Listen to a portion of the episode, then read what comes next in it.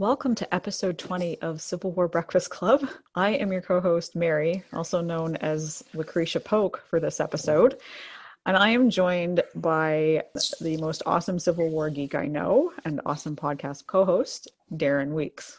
Wow, talk about me? I was going to say, who else is here? Holy, oh, well, welcome. We're at episode 20, so I mean... we are. We are in the post-Christmas episode of, of the Civil Breakfast Club, episode 20. Holy crap, man, 20 episodes. Yeah. We say this every single time, the number gets higher and higher and higher. So 20 is a good one. 20 is, is a good good step, and having a lot of fun. It's been a great ride, mm-hmm. you know, with everything we're doing. So yeah, it's great to get back and talk about battles again, and talk about some of the stuff that like that makes us tick, as they say. And yes, yeah, yeah, and so visiting some of these lesser known battles as we're going to be doing today.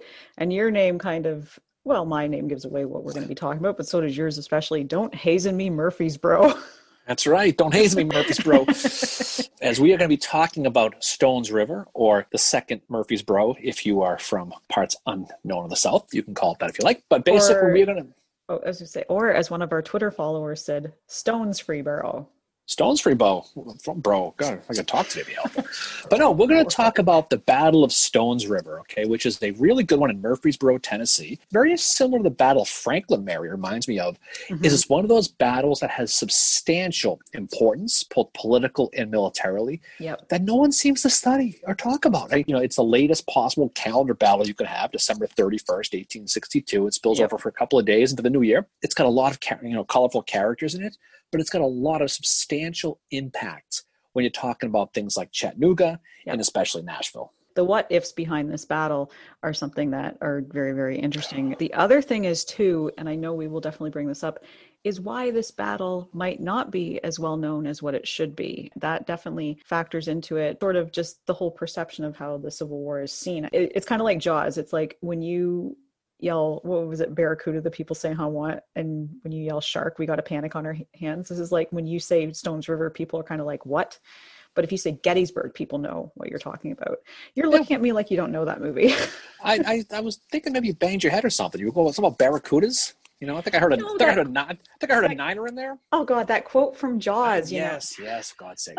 but but just so you know, Mary, I don't think that people like the whole what if thing. The serious people don't like that. But I, I guess I love the I, whole what if. Thing. I know, but but this one actually applies. I it think does. this is one, you know, like Antietam or some of these other ones. This is one that you you can play what if because as we get towards the end of this battle, you'll find out that things could have gone the other way and it would have had substantial impact on how the battle in the West and how the West was won, as mm-hmm. the phrase I just invented right there. Yep. And, and you can understand how the impact of how the generals played itself out when you're going from Bragg, eventually to Johnston, to eventually to, to Hood, and how it goes the linchpin really is Stones River when you really think about it. It is. And it's one of those battles. And as you look into some of these casualty numbers we'll get to and how much you'd like to talk about those, this is one that there are more casualties in this Battle of Stones River than, than Antietam, Mary. Yep. Second Manassas. Mm-hmm. So many of those battles. You know, over 30% casualties combined, the highest of any battle in the Civil War for, for fighting casualties. This is not some little bump in the road type. This is, isn't a skirmish. This is a pretty important battle. It is, yeah, and it's just it seems so. Uh, it's kind of one of the more obscure ones. The one thing I came away from it was wanting to definitely learn more about Rosecrans. This is not the Rosecrans we're going to see at Chickamauga, that's for sure. This is a completely different old Rosie, I guess, as he was called. He's an interesting dude, Rosecrans. I mean, oh, you know what? Is. I mean, he's. We'll talk about him on the political side of him. Yeah, and he was kind of somebody who was very popular guy going through. Yeah. That he basically was kind of put in the corner, as you like to say. Mary, right? So put in the corner you know, by Grant. He's certainly Rosecrans, the guy who you know he's from Ohio. So mm-hmm. okay, well there you go with that. West Point class of 1842. He was a former inventor, Mary. His face was burnt I'm sure mm-hmm. you know this in 1859 by an oil lamp. So he kind of gave him that permanent little grin he had, like the Joker. He yep. always had that grin, right? Yep. You know, he was somebody who upset his family when he converted to Catholicism. He was the family of Protestant, Protestants. Mm-hmm. He pissed them all off with that. But he's a guy militarily who, who was very interesting. And we'll talk more going through this, but he was very, very popular. And Lincoln was. loved him. A lot of guys did. He had those wins at the Battle of Iuka, and the Battle of Corinth, yep. right? We talk about Grant as we talk about Chattanooga. It seemed that the more these guys won, the more jealous he got, right? Yeah. So Grant, he, you know, he had an issue with the Iuka with that whole situation with him being drunk and mm-hmm. going to that Cincinnati newspaper. Yeah. Um, but Grant hated Rosecrans, and Rosecrans, frankly, hated Grant. They just didn't like each other, you know. He did. Oh, before we go any further, though, we forgot to talk about our beverages. Oh, that's right. Speaking of, I was going to Grant. Speaking of drinking, um, what what that's called a segue, Mary. What are you drinking tonight?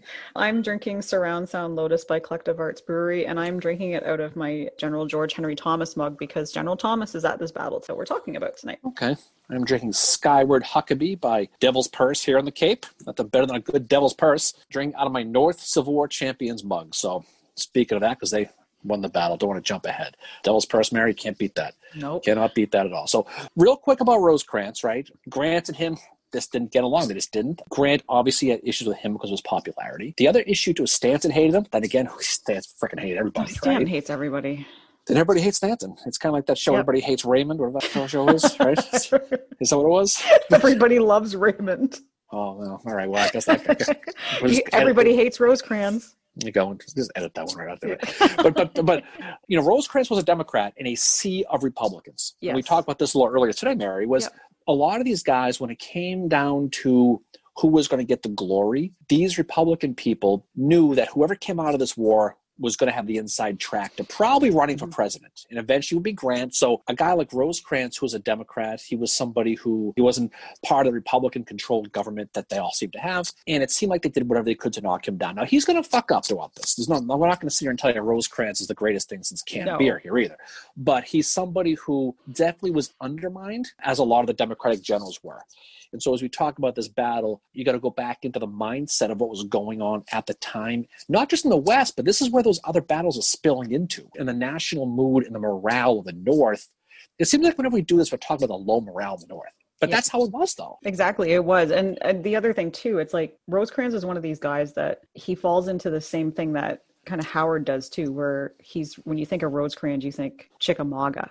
Howard? Oh, oh Howard? I've got my reference in for this episode. thinking about how to do that all fucking day, and I did it. okay, well, like if you had four minutes, you had you, you won. So. all right. He's one that if you look at his earlier career, he does have a lot of success. And as you said, Darren, he's basically undermined because he's a Democrat and Grant doesn't like him, and Grant is the mm-hmm. ultimate mm-hmm. victor in the Civil War. So in a way, Grant gets to write the history of it. He does, and we'll talk about that towards the end how this whole thing goes. But just check out what's what's going on in the North as we get into late 1862. Mm-hmm. Right, they're coming off of defeats at Holly Springs and the, the fiasco with General Sherman at Chickasaw. Yeah. Right. What a over the Vicksburg era. Not to mention Fredericksburg had just taken yep. place about three weeks before mm-hmm. that.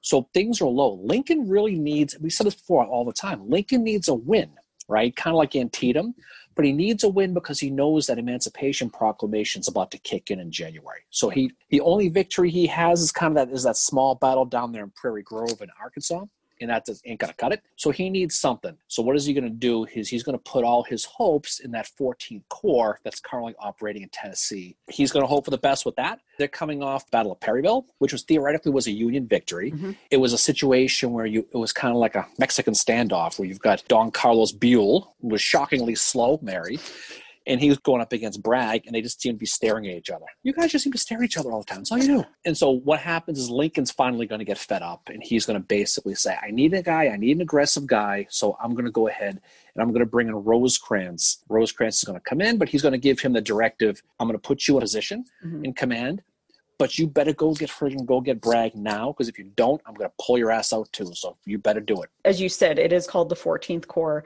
In some sources, though, you'll see it called the Army of the Cumberland. Yep. As you said, Rosecrans is gonna come in, and Lincoln is basically like, you need to get your fucking ass in gear and get yeah. after Bragg. And as for Bragg, after Perryville, he has evacuated the dance floor from Kentucky because he's decided that it is not feasible for him to keep his army there because he can't feed them. As it is, they're on very low rations. So he decides mm-hmm. that he's got to get them into Tennessee, and his plan is to get him get them to Murfreesboro, which is mm-hmm. basically agriculture heartland of that area. But he's got to get them over the what is it, the Cumberland Mountains? He didn't do that, but it's there's also political reasons. Murfreesboro is the hotbed of pro secession. Exactly. Um, right. So in the place he picked in Murfreesboro was not a good place for battle. It's flat land with very few undulations. Married, it's got a few. Okay, got that in there. It's got some rock outcroppings. It's got that river, but it's a bounty. I mean, it's a place he could feed his army. And he Bragg didn't think he was going to get chased. He thought he was going to be able to camp there for the winter, and he was going to Yep. be able to restock. And that's kind of how it was. But speaking of Bragg, just to introduce him again, we've talked about him in some detail. But he's a North Carolina guy, West Point, class of 1837. Mhm. You know, he married into a rich North Carolina family. He was a sugarcane planter there for a while, and very pro-secessionalist. And we mentioned, like we mentioned earlier, he's somebody who had a lot of medical issues. He He- suffered from rheumatism, whatever Yeah. that is. He had bad migraines with like somebody I know. Mm. Um, he had some hemorrhoid issues, so we Yeah. got a case of the case of the savannas. but because of that, he was sensitive to people, these soldiers in the hospitals. But it also made him kind of crotchety. yeah, Um, he was grumpy. He was, was you know, just he was a You know, di- disciplinarian I, I guy. had like migraines and the other shit he suffered from. I, I might be a little bit grumpy too. Yeah, no, you probably would. You I mean, I probably already have to deal with you, right? So Well, that's true. That's a, that, that, there's a pain. There's a pain in the ass right there. So militarily, you know, he was, you know, he was a very uncreative tactician. He was a guy who just liked to do frontal assaults all the time. He wasn't a big flanking type guy, so you you know he lost a lot of guys.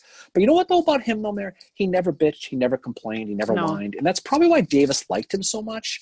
He would do as he was told and never questioned it. Now, when we talk more about some of these subordinates he had, apparently all they did was bitch and complain. That's He was that's guy, all they did, right? Polk So- and Kirby Smith. you know we'll talk about those guys he had a lousy situation with with that. So we'll talk about those guys but we'll just just to show the, the players on the dance floor here real quick. So you mentioned before the, the 14th corps or the army of the cumberland as they have been recently christened by you a few minutes ago. So we'll, we'll talk about who they are. There's a lot of familiar names with this too. So very similar to fredericksburg. The corps were split up basically into wings Okay, the left, the center, and the right. The left wing is by a guy named Major General Thomas Crittenden, who we had a lot of fun with him. He's a Kentucky-born guy. His He's brother, drunk. he's a he's a drunk. He, you know, okay. His brother George was a Confederate general, Mary, hard drinking guy, and just like somebody I know, he gets drunk and likes to sing. Apparently, He does. So- and one time he got drunk with his men and he sang Mary Had a Little Lamb. He did, and it made him a hero. He would go on to become governor of Kentucky down the road. His son John actually died with Custer, a little bighorn, which is kind of a kind of a too bad situation, but that Oh. was the case. So that's the left wing. On the right wing, he's got you know, Alexander McCook, who is an interesting cat in his own right, Mary. Mm, so the fighting he- McCooks the of fighting McCooks, one of the four Union generals fighting from Ohio to West Your Point, class of 52 from West Point, a veteran of the Indian Wars. He actually taught military tactics at West Point, and he fought at Shiloh and places like that. But you know what, though? He was not a very respected guy. One of the guys we'll hear about later on, Brigadier Sam, uh, General Samuel Beatty, called him, I quote, a chucklehead. Which is Mhm. a great insult to call somebody in the 1800s. That sounds like a normal one now. Yep. Sherman called him juvenile. His soldiers referred to him as gut because of his belly. Okay, well, heard that That's before. you know. I mean, that was they called gut. But you know what? He was also another drinker, and he liked to. He swore a lot, told great stories. So hey, Yeah. fun at parties. You know, Oh yeah, he fun guy to sounded like he would have been fun at parties because You know. drinking, swearing. But speaking of no fun, Mary, we got to talk about the guy who ran the center, General was George all Henry business. Thomas. George Henry Thomas, GHT. So we've talked a lot about him. So Virginian, his family hated the fact that he sided with the Union from Virginia. His sister dec- said he she was he was dead to her. His portrait that was on the Yeah. wall, they turned it around on the wall. Mhm. So then when people came over, they would be like, "Oh, who's that?" And they were like, "That's my a-hole brothers fighting for the Union." I mean, it just that's how it was. But he was the most trusted subordinate of Rosecrans. So they got along really, really well. Mhm. There's that story. I mean, this is a brave dude. He's, he got shot in the face with the arrow in Texas with the Indian Wars and pulled yeah, it and he out. pulled and it out kept kept fighting. going. And he kept Um, going. I mean, Yeah, yeah, it's that's, that's he was a guy who Lincoln almost chose to command this army in the 14th Corps. he uh, did. before- and but he ultimately settled on Rosecrans. But Rosecrans at the time was a was a rising star. But Thomas liked him. He didn't feel slighted. He didn't. Feel, it was this wasn't like a Hooker Burnside situation. Exactly. It's a testament to, I think, how their friendship was. And it's very similar to that of Grant and Sherman, where Sherman technically could have been in charge over Grant, but he didn't want it. When you're looking at somebody like Rosecrans and Thomas, you're looking at a friendship that was a lot like the Grant Sherman friendship that you see Mhm. Later on in the world and is very famous. The way these two work together at this battle is very similar to that. And I think it's it's one of these friendships that doesn't get looked at too often. But I was thinking about that too when he's passed over for command and he just kind of he accepts it because they're friends and he respects them. And that friendship will come out later on as this yep. battle goes. But it's pretty rare because we, we talked before about the rivalries and the, the little petty shit that goes on in mm-hmm. these battles. And, and these guys seem to, to flip that. But as we flip the coin, Mary, on the other side, it's a little different story as we talk about these Confederate guys, okay? Yep. So we talk about Bragg, okay, and we mentioned before how all his problems are behind him. His core guys, he's going to have Leonidas Polk. We've talked about him before, and he was going back to the whole thing again. He was a pain in the ass to Braxton Bragg, Mary. Mm-hmm. Okay, he was, and I don't mean the hemorrhoids. I mean he was just was a bad. He was a he just was a guy who made his life difficult. The fighting um, bishop. Yep, he was a West Point guy. He would later go to the Virginia Theolo- Theological talk today, uh, Seminary. He moved to Tennessee, where he became one of the biggest slave owning people in the state. Very pro secession, pro uh, pro slavery.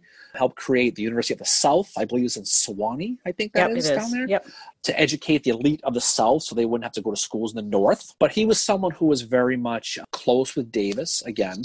But he's a guy who just didn't get along with Bragg. They just didn't get along. This is the guy who invaded Kentucky in 1861 and as a border state, and he almost flipped that against the Confederacy. It wasn't that great at Shiloh or Perryville. But he was the one who helped organize, we'll talk about this in a second, that anti Bragg cabal, I guess Yeah, yeah, between right? him and Kirby Smith, they, they were the two instigators right. behind it. And this is very similar to what we talked about with Chattanooga, mm-hmm. where here we are again, they're getting together behind Bragg's back to get him bumped and replaced with Joe Johnston. The other core is William Hardee, Georgian from the class of 1838 from West Point, graduated 26th in his class out of 45, so he was right in the middle pretty much. Not nothing great. Another favorite of Jeff Davis. He did write that book about a tactic. He basically stole a book from France and it his own. He just um, translated um, it. Yeah, it was called Hardee's Tactics, which is the best known drilling book probably mm-hmm. in the entire civil. And that's actually one of the things that Pettigrew noticed about the cavalry at Gettysburg was how they would drill was from that book. So he bought the book. He didn't just write him Mary. He wrote him. He read them too. But he was, you know, he was friendly with this anti-Bragg group, but he wasn't part of it. He was just kind of mm-hmm. like that kid in high school with like didn't want to piss anybody off, so we stayed in the middle, kind of like a you know Switzerland situation. Kind of like how I was. Oh yeah, inside that locker. Yeah, but you know, but he was also you know he was kind of a guy. He liked to dress well. He liked to drink the wine. Liked to socialize. So a lot of the generals looked at him as kind of like that pretty boy type thing. Yeah, which he, is funny yes. because his best friend and Symonds mentions this in the Cleburne biography. You could not have asked for two polar opposites to be best friends, Hardee and Cleburne, because Hardee is a bit of a like a playboy, and Cleburne is like he's super shy around women to the point where he doesn't go to John Hunt Morgan's wedding, which is happens during Murfreesboro, where he's like, no, no, no, I'm just going to stay back. Well, not a bad time to talk about the old Confederate wedding there before we get the battle started here. Oh, yeah. So, old uh, John Hunt Morgan, who also spent some time uh, in Ohio. Unfortunately for him, he got himself married that that, that weekend. Yeah. What a time to be alive for, for John, Matt, John Hunt Maddie Morgan. ready. Mattie Ready. She was she was ready. ready. She was ready. But yeah, interesting wedding party there. They're they're about to fight a battle. They didn't know the battle was coming. Yeah. But you've got the groomsmen would be um, yeah, Braxton Bragg, Hardee, yeah. and Breckinridge. Polk did the ceremony, and I think the only reason Cleburne was not standing up with them is Cleburne was back. He was near Franklin that night, and he was just like, "No, no, no, I'm going to stay back. I'm not going to go." Well, duck weddings we don't want to go to. I, I, I can't imagine how that was. But, but just talking about the whole battle, we talked a little before. This is post October 62. This is post Perryville. Braxton Bragg is thinking he's going to go down to Murfreesboro and he's going to chill. He's going to mm-hmm. fill up his coffers. He's going to live off the land. He's going to winter on the Stones River. And he's basically going to just kind of hang out there and just didn't think he was going to be attacked. Obviously, he didn't realize yeah. that Rosecrans was going to be put in power with the directive to go get that ass as soon as possible as we go on with this stuff, we can we can kind of as we get into December understand. But that area around Stones River and Murfreesboro, is, it's like we said, it's not a great position, but it's a very politically important part of Tennessee. You cannot lose that part of Tennessee to the Union. It is very pro-slavery, very pro-secession, and it's one that, although it was not the best place to fight a battle, it was one that they've really had to have, especially with that connection back to Nashville. Exactly. One thing I want to mention too before you go any further is just about who is fi- also who's fighting on the Confederates and the, in the cavalry is led by by Joe Wheeler. With him is a guy named Abraham Buford, and mm-hmm. this is the cousin of General John Buford. I found that very interesting. Bushrod so, Johnson so, is here too. Bushrod is in the house. He's, with, he's in Cleburne's division. Yeah. But old uh, the old war child rides again. This time yep. he's got old Buford's on thing with him, so yep. that's pretty cool. Um, there's a lot of people, you know, obviously on the Union side, you have David Stanley, who was riding with him was the great Robert Minty, Mary, who was with him. Yes. As well as uh, Louis Zahm. So they had a pretty good cavalry as well. While Bragg is, is in Murfreesboro and while Rosecrans is moving down through Tennessee to come get him, he is going to have Wheeler try to pick at him and just kind of mm-hmm. just destroy disturb the supply lines and, and just try to make life difficult for them in case they come down.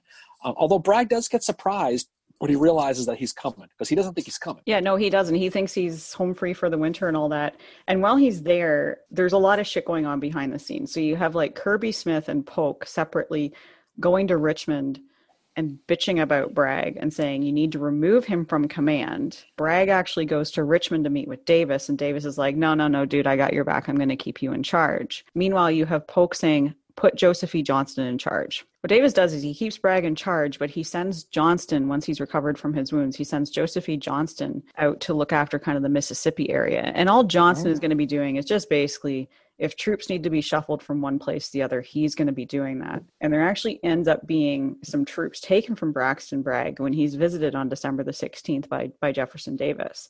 It's decided at this time that he's going to take 7,500 men from him. So he's going to lose Carter L. Stevenson's division and he's going to go help out at what is beginning to be the Vicksburg campaign. That's and, a big, I mean, that's a big yeah. loss because Stevenson, we saw at Chattanooga, he was a hard fighting guy in Lookout Mountain. Bragg was pissed. You know, he was pissed off. I mean, Davis also promoted John Hunt Morgan. Maybe it was a wedding gift, who knows? But he got promoted during that same yep. um, same visit, and he smooths off all that bullshit political stuff against Bragg. Understanding the concept, so it, it, it clearly goes to show that Davis probably had no intention of, of thinking that there was going to be any sort of offensive from Rosecrans or Buell, because they didn't know who was in charge at that point. To take 7,500, 8,000 guys from that army and really weaken them, I mean, that's one of those what ifs we were going to talk about earlier, right? Mm about especially we'll see later in this battle as we get into January. They really missed those guys at that point. They really did. Yeah, and they're not really like compared to the Union. Like Rosecrans is bringing about what is it like 40,000 guys because he's left half of his force back at Nashville and kind of dispersed all over the place just in case something happens. Mm-hmm. Braxton Bragg is going to go into this battle with 35,000 guys. So there's a little bit of an outnumbering there, but it's pretty Ro- close. Rosecrans didn't close. bring his entire force, which he could have. He could have brought more men. Mm-hmm you know. So we hinted we hinted before Lincoln. He was he's pissed off at Buell for not doing anything. So he does put Rosecrans in, in charge with the assumption you're going to attack quick. Rosecrans does sit on his ass, Mary, after Christmas. He doesn't mm-hmm. move even after Lincoln tells him to till the 26th of December, which is a couple of days ago, if correctly. Mm-hmm. So he's going to march his entire three wings, the right, the center, and the left, down to Murfreesboro, Tennessee. As we mentioned before, Wheeler is going to kind of pick at them a little bit. And when Rosecrans finally does arrive, he does arrive piecemeal. He's going to set up north of the town. Bragg is going to find out he's there because these guys are in camps, not in some defensive position. So as we lead into the end of, 1862, there's going to be a battle, and a battle that the Union knew was coming, the Confederates mm. didn't think was coming. But this time, the Confederates are get to play defense on their own soil again. But again, they're in a bad defensive position. They're not in a situation where it's a place that's easy to defend, mm-hmm. and that's going to show. The two armies are basically just 700 yards from each other by the time they get set up on December the 30th. So it's not, not much space at all. No, so. there's not. Like, they're, it's to the point where they can hear each other's bands playing music. And this is what happens on the night of December the 30th. There's music played on both sides. So the North starts off by playing Yankee Doodle and Hail Columbia, and the South responds by playing Dixie. But then what they do at the end of the night is the North starts playing Home Sweet Home, and the South starts playing along with them.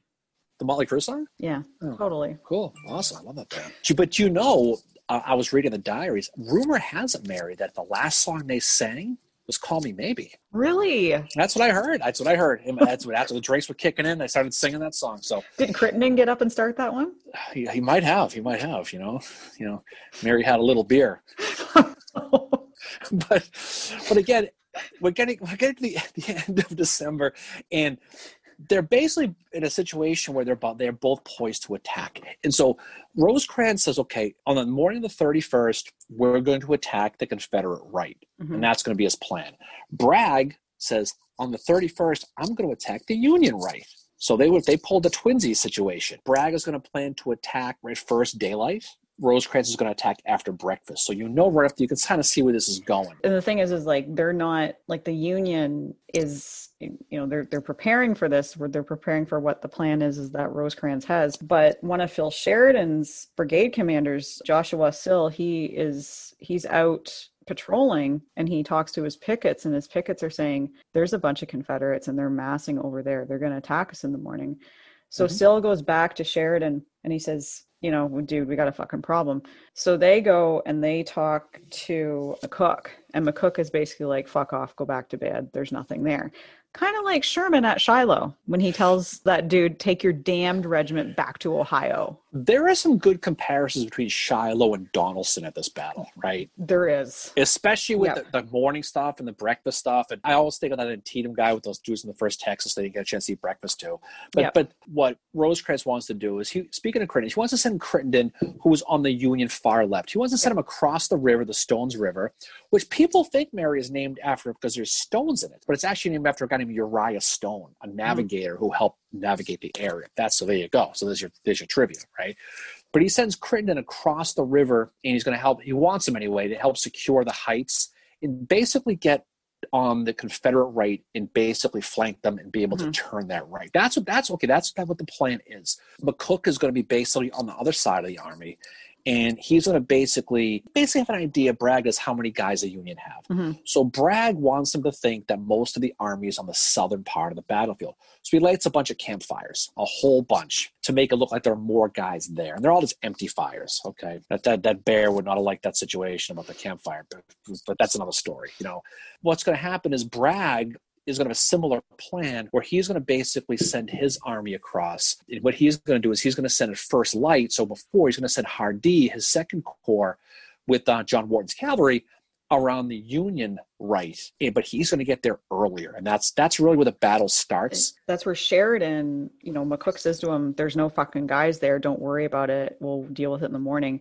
Sheridan ends up going and readying his five thousand man division, and mm-hmm. it's a good thing he did because, like, spoiler alert, Sheridan is definitely the Union MVP in this battle. Yeah, well, Hardee basically is going to take John Wharton's cavalry. He's, he's going to want to drive deep into the Union rear. And what he's going to do is he's going to take John McNown, we call McClown today, yeah, uh, correctly, his division of around 10,000 guys, and they're all going to attack at one time all going to attack at once. The Union's still at breakfast. They're still in line for the, you know, egg McMuffin over at the, yep. uh, the Murfreesboro, you know, McDonald's. They're going to be caught by surprise. They're going to get their line pushed back about three miles from the railroad. Crittenden's attack on the on the other side basically starts and fails. Once it gets going, Rosecrans is, is going to see his line, McCook getting pushed in. So yeah, McCook comes to him and says, "You got to send me fucking troops because it's fucked." Yeah, so he calls off that. McCook's line's falling apart. But then this is where like your point, this is where Sheridan gets in, right? Mm-hmm. And, and Sheridan really, you know, he he gets a lot of credit for Cedar Creek, Mary. This is probably where he does his best job. I think compared to Cedar Creek, I think this is definitely where Sheridan shines. And he,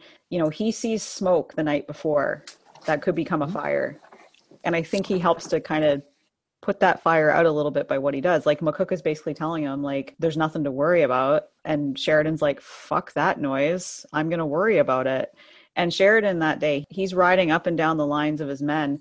And he eventually has to do that because all three of his brigade commanders get killed. He has. He's got, including his buddy Joshua Sill. Yeah.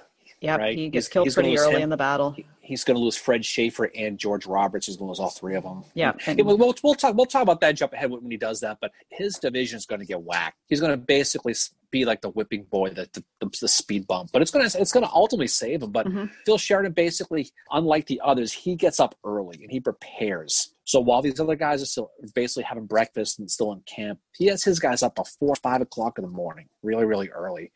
So they get up, they do their yoga, have their coffee, then they get ready for they get ready for their defense.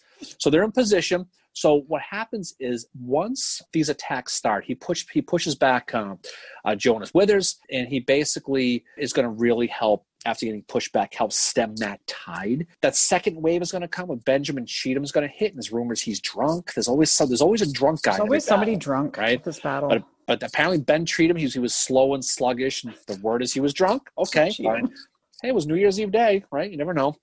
And he's in Polk's Corps. So basically, he you start to see this again. He's ordering these piecemeal attacks against Sheridan's front, right? So it kind of goes back to that whole mantra I mentioned earlier about Bragg with the frontal assault thing.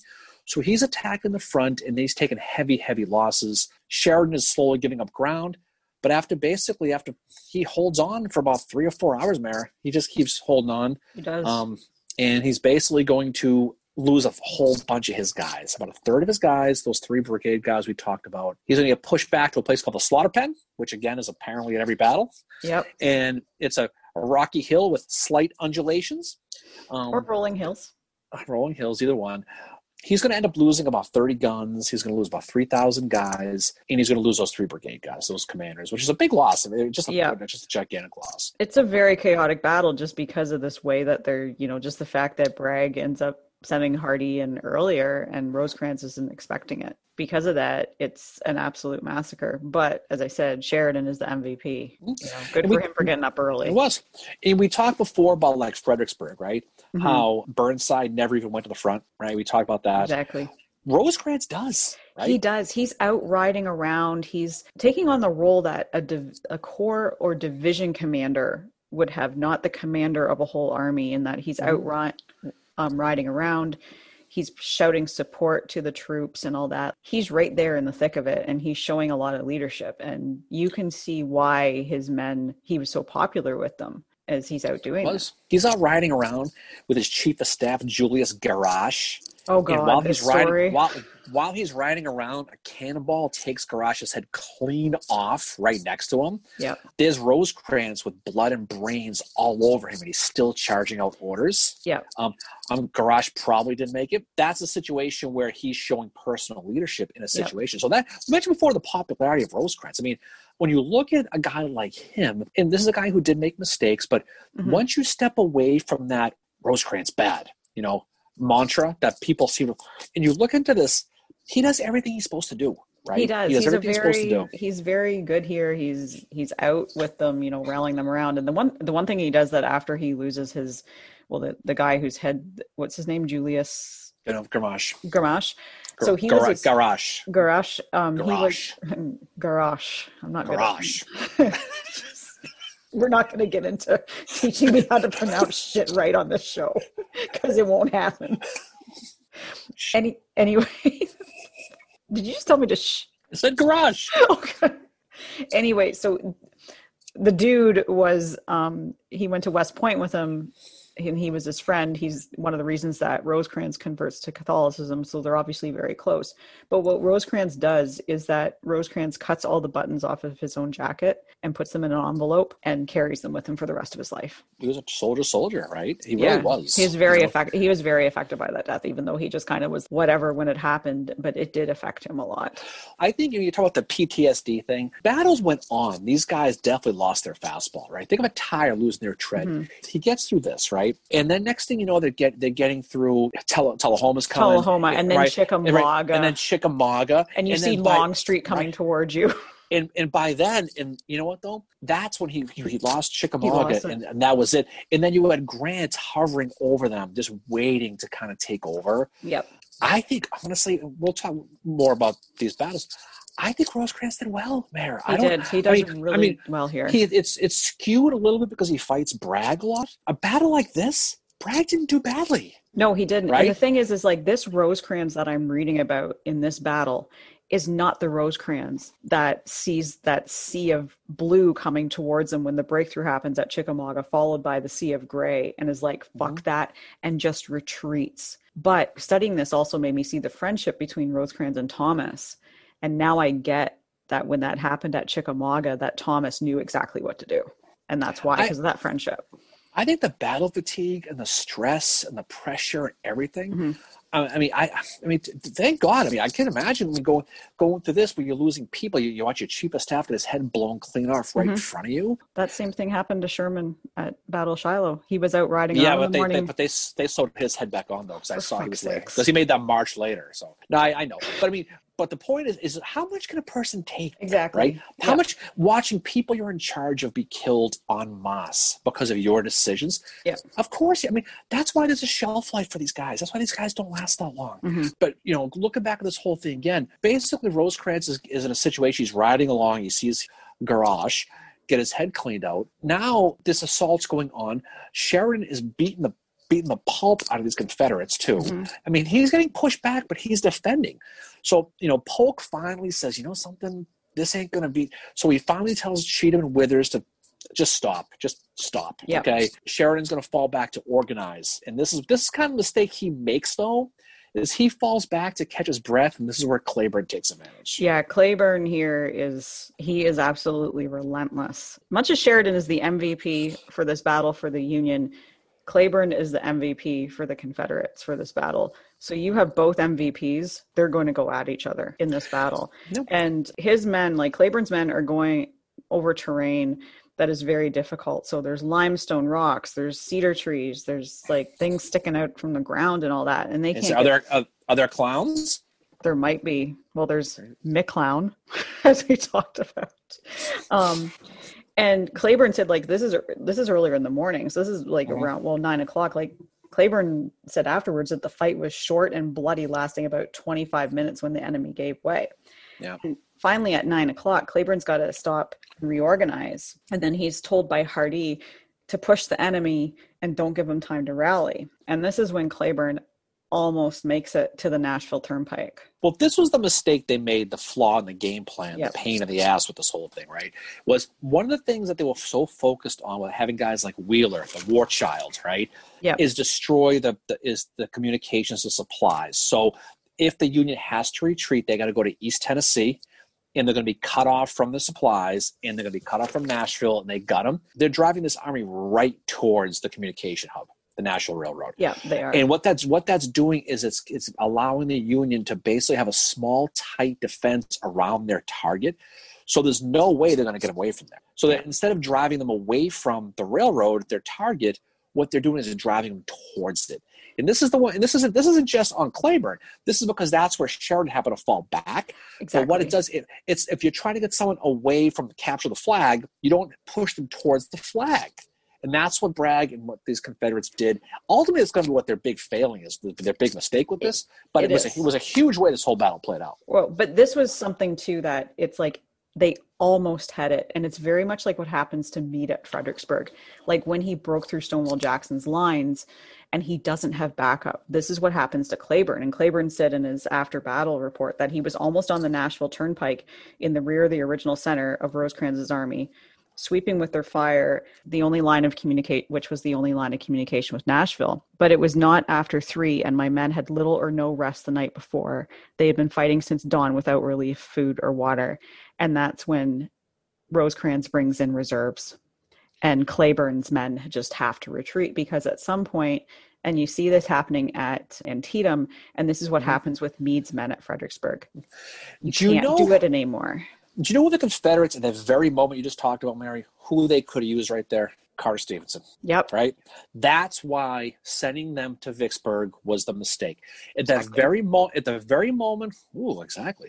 At the very moment Cleburne needed the most, he ran out of guys. They did it's like it's like so many of these battles, they missed that one, they lacked that one division. It's like Pickett's charge, the, you know, the PPT, right? They missed that one division that can put them over the top. So when Cleburne has that exploits that gap and he's going to have to fall back because he's running out of steam. That's when he misses Stevenson. And that's on Jefferson Davis. Exactly. Okay? Exactly. And that's exactly what, like, Hardee says that in his after battle report. He says, if at that moment a fresh division could have replaced Cleburne's exhausted troops and followed up that victory, the rout of Rosecrans's army would have been complete. So I can't imagine like you're you're you're that close. You're that close to getting that road to Nashville. Mm-hmm. The other mistake he did that Bragg made that I am going to put on him though is he was afraid of Rosecrans attacking where Bragg was. Mm-hmm. Okay. So he kept Breckinridge on the other side of the river. And when he couldn't, and that attack was never going to come, at least he didn't think it was going to come, he could have used those troops and put them towards the, the primary part of the battle. So really, you have really two gigantic forces that he held back. One that was not his own fault, but one was his but at the end of the day, you run out of numbers and you, you realize you have people on the dance floor that aren't dancing. Right? and some people are off the dance floor. So that that that's the problem. You know, one of those bad songs that comes on and people don't dance. That's that's what happens. So they could have used them down in that area. So it limited the numbers, the main attack that he could have used once Cleburne explored that gap. They couldn't do it without you know they needed Stevenson's troops, but just like you said, like Breckinridge has been like waiting for an attack all day, and by the time he's going to be sent in, it's far too late. Like Cleburne's men are just told to hold the ground where they're at. Well, now Breckinridge will get involved a couple hours yeah. later, so around dinner time, by four or five o'clock or so on the, on the 31st. Breckinridge, we mentioned him a handful of times. He's a former vice president, Mary. He um, only joined the Confederacy when he found out Lincoln was going to arrest him. Yep. So that was a good reason to get the hell out of Dodge. He was going to be arrested for protesting the war, apparently. But he's an aggressive dude. He's, you know, he's a guy, you know, he finally is going to get redeployed from that Confederate right to the center. He's finally going to get it to break through Rosecrans' line. But again, it's piecemeal. By then, the Union was basically entrenched. They were in that round forest area called the Hell's Half Acre. Yeah, was what they call it. So it sounds like a real fun place to go. But basically, this is where William Hazen's going to show up. Okay, and William Hazen, he's in Crittenden's um Crittenden's wing, so he's a hard fighting dude he's going to basically push Breckinridge back. And because Breckinridge has those half-assed attacks, those piecemeal attacks, he's finally going to get reinforced by Polk, but he's going to get pushed back over and over and over and over and over again. So by the as the day ends on uh, December 31st, the final day of a bloody 1862, the Union's going to find themselves basically bloodied and bruised, but they're still breathing. And this is going to go into the nighttime. So this is going to end the first day's battle at Stones River. Irving Buck, who was Cleburne's aide de camp, he wrote that Cleburne's troops felt that they had won a victory, the fruits of which had been lost from no fault of theirs. So Cleburne does not, nobody is blaming him on what happened at all. And that's evident in what Hardee writes, what's evident in what, what Irving. Just you, just you and Cleburne. Hey, uh, I'm just, just say, just so you know, it wasn't Cleburne's fault. No, I'm just saying it's they're they're running to his defense, and that's like I'm setting it up for later on. What like in what happens with Braxton Bragg after this? Oh, rope a dope, the old rope a dope. But you're right, though. You're right. He's but Cleburne. You know what though? He does a fantastic job. But again, he's somebody who, if he just had a little more support, if he had Stevenson with him, yep. or he had Breckinridge in the beginning, he might have had it. But again, he goes yep. as far as he can. But kind of like Ambrose Wright at Gettysburg, kind of like you know Meade some at Fredericksburg. Battles, they just lack that one division yeah. to put them over the top. And that's what happens. So that happens a lot in the Civil War. There, there's a, like you're lacking that one division. Almost every battle you're lacking the one division, and there's a slaughter pen. Yeah. Every battle. And a sunken road. and a sunken road, which is which is always uh which is always good, especially when you get the devil's purse going. But basically, Rosecrans that night he is going to uh, have a council of war. Right, he's going to get his guys together, get the band together, and say, "Dudes, what do you want to do?" And this we get some pretty famous quotes that come out of this battle that you hear about later on. So yeah. he's going to get Thomas, the Rock of Plymouth, and he's going to get Crittenden together. He's going to say, "What What do you want to do? What do you want to?" And you know what's so funny though is Meade gets criticized for this at Gettysburg, right? And every there's almost so many battles like Rosecrans has these councils of war, and you never hear it except for Meade. But that's another story. So there's there's yeah. one for Guelzo for you right there. But he pulls them together and says, "Guys, what do you want to do? We're bruised, we're battered." Both Thomas and Crittenden want to stay and fight. Thomas has that great quote I just know you're dying to say. Yeah, this army does not retreat. right. But then he goes, but this there's no better place to die. Yeah. So talk about a passive aggressive comment right there. it's like I'm not making this decision, fucker. You're the commander. We, we are not retreating, but we're probably going to die. And so, but but they obviously decide not to give away the ending here. But obviously they decide to stay. So Bragg, he's sitting at his, you know, he's hitting uh, back in bro, and he's thinking, okay, I've got them where I want them. I've got this one. This is this is where like this is very similar to Beauregard at Shiloh, Mary. Mm-hmm where he's going to sit there and he's going to telegraph Jeff Davis and say, and I quote, the enemy has yielded his strong position and is falling back.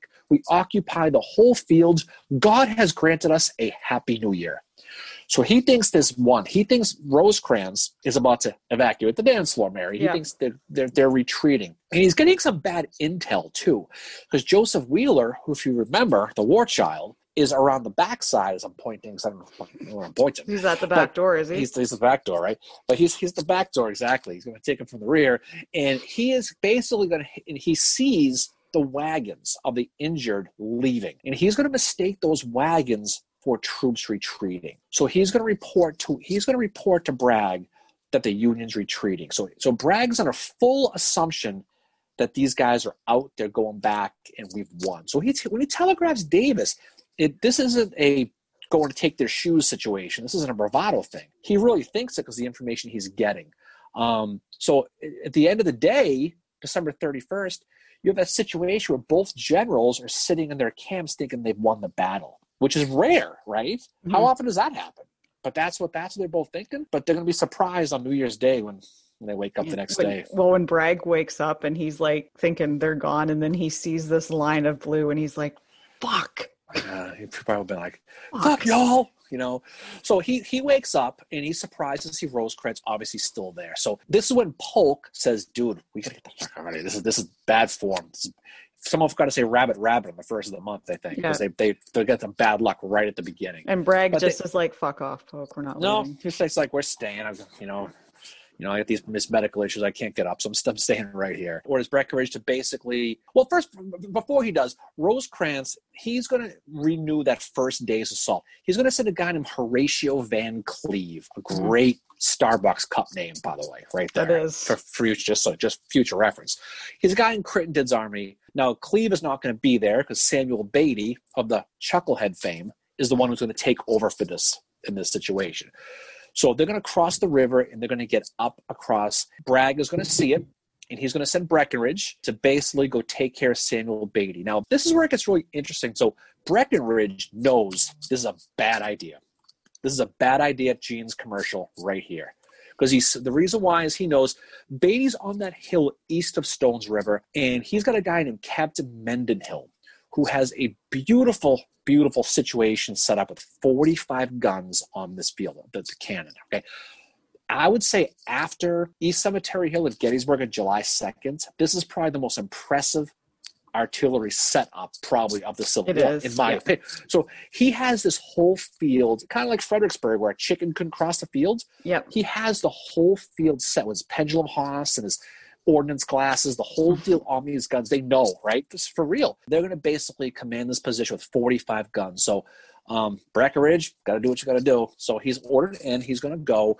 And within an hour, they are going to get crushed. They're going to get their asses kicked by this artillery. He's going to last, you know, like this 45 minutes to an hour. They're done. A thousand guys gone. You've got that situation where you got those those dudes from Kentucky, those Kentucky guys. They get slaughtered. The orphan um, brigade. Um, the orphan brigade. And Breckinridge is crying. He's, he's saying, "My poor orphans, my poor orphans," as he's watching these guys get slaughtered. And he argued I mean, with Bragg about that, and he said, "No, they're they're going to be up there." The union's already there and bragg's like i know they're fucking not so go in you can't know, he bragg's like i have given an order and expect it to be obeyed. I think because he'd already sent that telegram and he didn't yeah. have that email retrieve. You can delete it. So he's like, "Shit! I said we won this fucking thing. We yeah, we got to deliver. We have right? to deliver." So, so you know, because we saw happen at Beauregard, Shiloh, and Corinth. I can't. So he he basically knew he had to do it. So we had to be aggressive, but they just get their asses kicked. And that's pretty much you know the the day kind of ends, and there's not much going.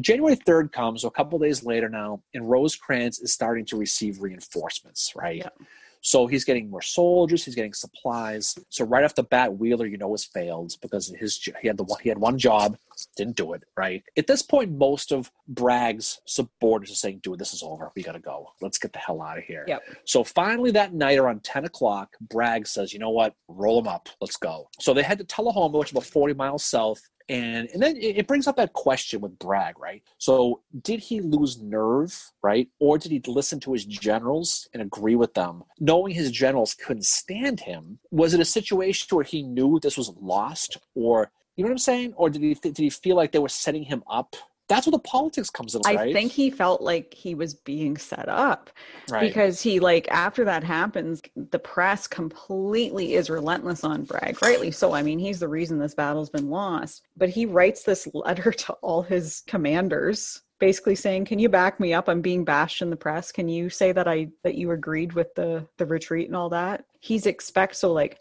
Hardee gets this letter. Cleburne gets this letter. Polk actually doesn't get the letter because he's not there. No, the stamp must have fallen off. Yeah, um, get Breckinridge gets the letter.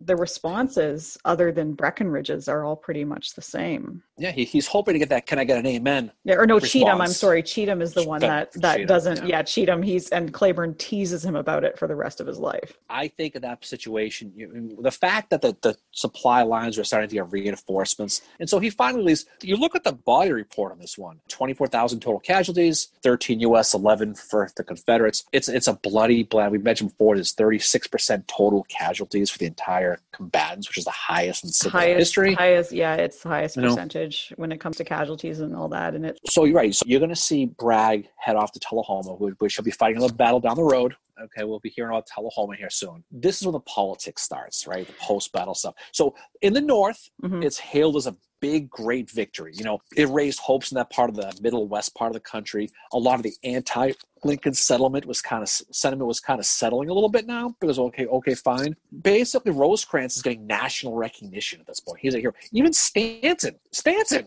says he did a good job. Mm-hmm. Holy shit, right? Praise from Caesar. He gets he gets a he gets a little yep. pub.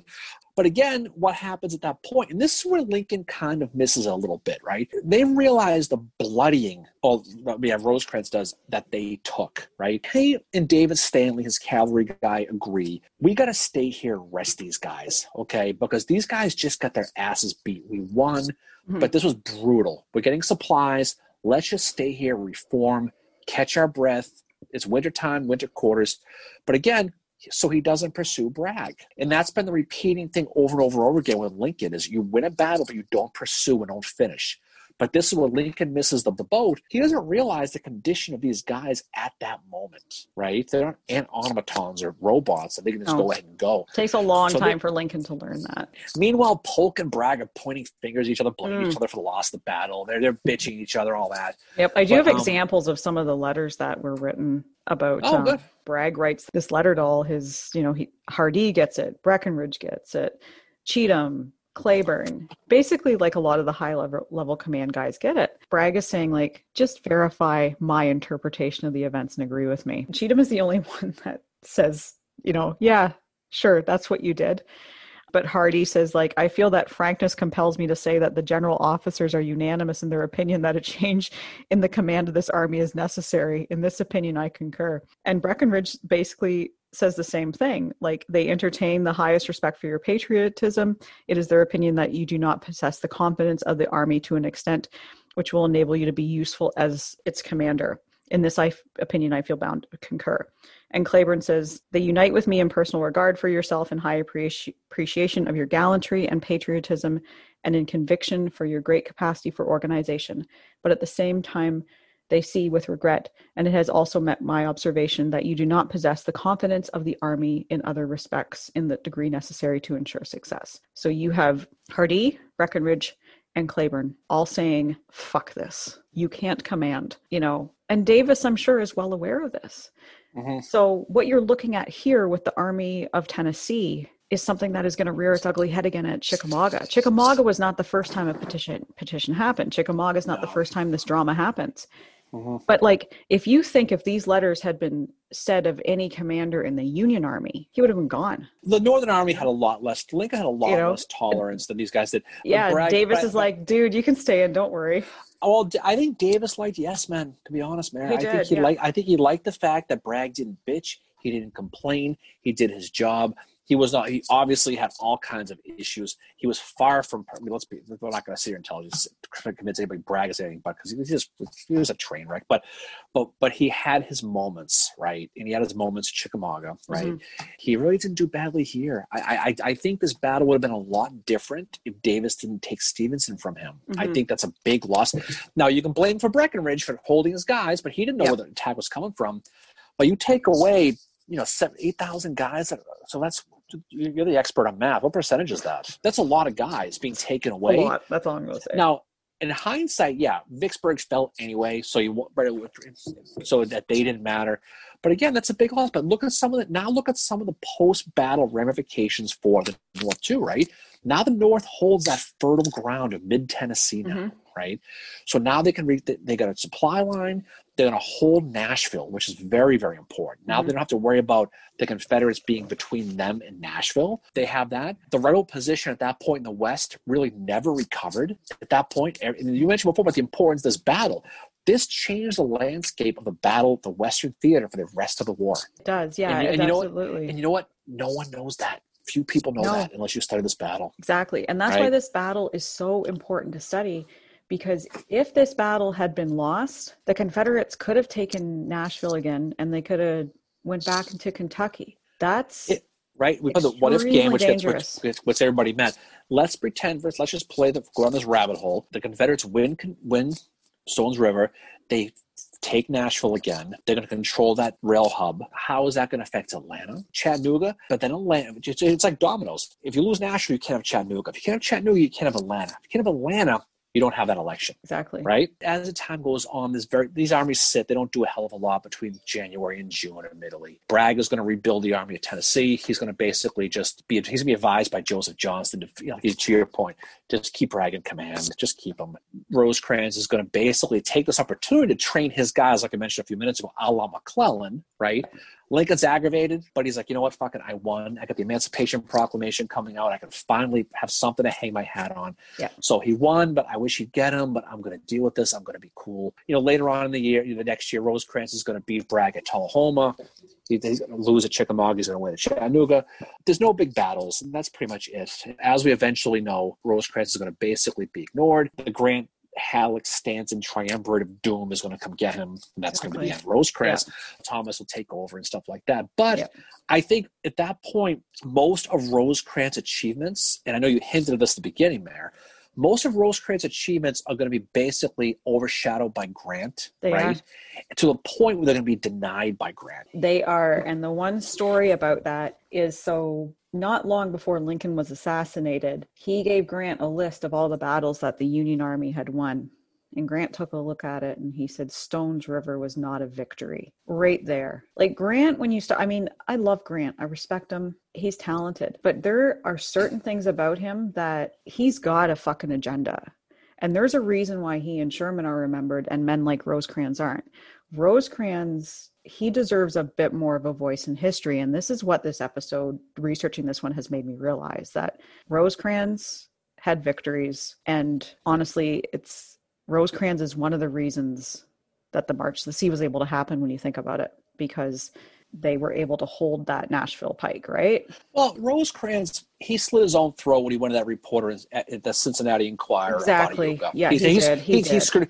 But you know what, though? He was a Democrat. Grant was going to come get him anyway. And then, look, the reality is, is Grant is the big victor of the war. He but is. I, but I think a lot of that is by design. It is. Right? It absolutely is. It's kind of this and you and I have called it the kind of the the Union or Northern Lost Cause, where it's like it's called. It's called. It's you know what it's called. It's actually has a name. It's called the Just Cause. Yep, that's right. It actually has a name. Yep. I heard that today, and um, yeah. so there's a podcast I was listening to about this. So this way, you have to kind of take a deeper dive and look at some of these figures a little bit more because they're all factoring into this. The war was not simply won by Grant. What did Grant say? I know you mentioned this at the beginning. What did Grant say to Lincoln about Stones River. It was not a victory. He told Lincoln it was not a victory. And Lincoln, and to Lincoln's defense, he disagreed with him. He said, no, it was. It was. But again, this kind of goes to show, we're not trying to bash on, on Grant. No. But I think you got to understand there's a pattern with this, right? Yeah, like you look Don't, at Lookout Mountain and how he was right, like, that's romance. Right. Didn't happen. These guys on the other side of the political equation, and, and a lot of it plays into that. Mm-hmm. But I think, you know, I think the, the overall picture, you know, as we mentioned before with Stones River, is it was really the linchpin, it was the lymph node to the west, right? And it's important people need to study this battle because if there was no Stones River, more important, the Confederates had one Stones River, and they could have. They were that was it was close. Yeah, they right? were that close. This is like it, it was right. to me. It was a lot like Meade at Fredericksburg when he had broken mm-hmm. Jackson's lines, and it was like if Meade had just had that backup, mm-hmm. Fredericksburg might have went way different. Cleburne again, he's a, he's a superstar of this, but again, the Rebs lacked that one division because Carter Stevens got sent to Vicksburg. Who knows, right? Like the what if game. This is a real what if though. This isn't is. one of those those those stupid what if Stonewall was at Gettysburg bullshit This is this is a real what if. The, this is one that makes you realize how everything falls into place. Because you think about it, if the Union loses Stones River, all those troops that are up the Mississippi at Vicksburg or what, however geography works. Maybe they were down. I don't know. It was watching funny watching you point though, because I whatever. anyway, what if they had lost and they had to fight at Nashville to try and win Nashville back? What troops might have got pulled from the Vicksburg campaign from the Union to do that? It's this huge thing that had they lost this, it could have been things could have been a lot different. The war could have been a lot different in the West. And I think that's why this is a really important battle to study Mm-hmm. you know, for that reason, but also to look at it as Rosecrans as a commander and see that he did have talent. He is not just who he was at Chickamauga. He's actually quite a talented commander. He's in in a way he's like the McClellan of the West. Yeah, how, how he's loved by his men. He's a Democrat. He's focused he on training, preparation. Yep. He doesn't want to attack if necessary. But you know, what though he gets the order from Lincoln, and yeah, he sits on it for a little bit. But once he gets yep. going, he goes. He wins that battle. He goes on to, to, win Tullahoma. I think the tread was running off his mental tires, Mary. I think by the time he got to Chickamauga, I think I think he just about had it. There's only so much humanity, people, how much stuff the human brain. Well, the other thing, the other thing too that factors into Chickamauga is that when he was sitting there watching that breakthrough happen with Longstreet, he was going off no sleep for three days. Yeah. These like, are things that the, that the books don't tell you. Put yourself in that situation, right? All that pressure. But you know what? At the end of the day, that that's how they use these generals. You wear them out, you yeah. use them, you discard them, go on to the next guy. And that's just the way it was. At the end of the day, it all worked out. But I think anybody who really wants to get into a really good study about not just the what if, but a tactical attack, just going to Stones River because it's a great study and it's, it's one that not so interesting. And it's so to me, it has become up there with a lot of the battles that are really studied. It's one mm-hmm. that's worth studying. And the one thing to, uh, the one thing that I just thought of now is, you know, the situation where we're in where we can't do our usual thing on New Year's Eve, be with who we want to be, go out to parties, whatever. Not that I'm the type of person to do that anymore on New Year's Eve. Keep in mind that that night at Stones River, there are men sleeping on the open ground without their tents. Like Cleburne's men had left all their stuff back at their original camp. They sleep that night on the cold ground no tents, no blankets, and they can't have fires. And mm. they also don't have food. Ben Cheatham may drink all the alcohol, so that was the other yep. problem. You know? Something they had nothing, you know. So, so it ruined everything. But anyway, I, I, think it's a good study. I think it's a good. I think as we move on to the next thing, so we can talk about some coming attractions, Mary, as we, we move on from Stones River. So we will move on to our next live, which is in 2021. So, Mary. I will see you next year. You Mary. will. Next year. So we will talk about that. Uh, we'll talk about Stones River. Anybody else who wants to talk about mm-hmm. it. Again, the new website is up. Yep. CivilWarBreakfastClub.com. So check it out. You can subscribe to it. We'll send you all kinds of fun newsletters and all kinds of other things we'll do. Yep. I'm working um, on a um, newsletter, hopefully to go out in early January. That's one thing we want to be doing. Um, we'll do that. We have our book club that we've chosen the books. So if you want to know what books are involved in that, you can check our Twitter feed to find that out. But probably quicker just to visit our website. And if you're interested in joining our book club, just send um, us an email, civilwarbreakfastclub at gmail.com. Our first book is going to be Black Iron Mercy, and we will be meeting on via Zoom at the end of March to discuss that. But for those that can't meet via Zoom or can't make that meeting, we are going to um, be talking about something soon that will have a way for you to be able to interact and talk about that book with us. So, so no, but we don't want anybody to be excluded from this book club. However, you can make it. If it's not via Zoom, then we're going to come up with some other ways for you to be able to talk about it. Yeah, and we've had some a lot of people sign up for this. I think it's going to be a good one. So read the book. It's a great book by Eric Schleinlein. I think I pronounce his last name. I yeah. I pronounce. I feel bad for pronouncing his last name, but I just can't. It's like you with Massachusetts. I just can't say it. I, I Massachusetts. Ooh, not bad, not bad. But I, I think it's it'd be a lot of fun. So, so Mary, I think this was a, a great time, a great discussion yep. as always. Talked about always fun to talk about Cleburne and all your favorite heroes. So even, you, somehow you even got Howard involved, which I don't know I how did. you did that, but you got him involved. So anyway, so next discussion will be next week, and we are talking about. I think we're doing we're either doing Mud March or Chickasaw Bluffs. We're either in the Eastern or the Western Theater. I didn't mean to catch you off guard. I just assumed no, you knew since, since you actually made the coming attractions list. I figured you probably I know, know and I'm like, my brain is fried for too, too much. To give you too much credit for that, you know. But we'll. I promise you. Oh, stop! I promise we will be doing another one next week. So yeah. uh, whatever it's going to be. So we'll check out the coming attractions too. We'll all find out together. so we'll, what we're recording so, next week. So good stuff. So Mary, again, the pleasure. I hope you had a great Christmas. Hope you had a great couple of days, couple of time off, everybody. Hope you had a hope safe time. Too. So by the time this drops, it'll be a new year. I know everyone's so sad to see 2020 finally go. Yeah. We are on to 2021, as um, a football coach in my area likes to say, from a team that I will not mention right now because I'm not happy. But we will talk about some new things going into 2021. So, any final words from you, The one dear, thing I Dairy want- Queen of Kincardine? The one thing I wanted to say is that when Bragg woke up on New Year's Day, 1863, and saw that blue line of Union men, he totally got 2020'd. Ooh, wow. and then he got savannah. Because he said that, he's like, it's a happy new year indeed to All right. Davis. And he wakes All up in the morning and he's like, fuck. Ah, well. He got 2020'd. Poor Braxy. But anyway, so so we will uh, we will catch up with you all. Thanks for watching this. Hope you enjoyed it, and we appreciate as always all the support. So forward to talking to you soon, and uh, have a great New Year. And we'll see you at the live on Saturday, Mary. Yep. See y'all later. Peace out. Bye.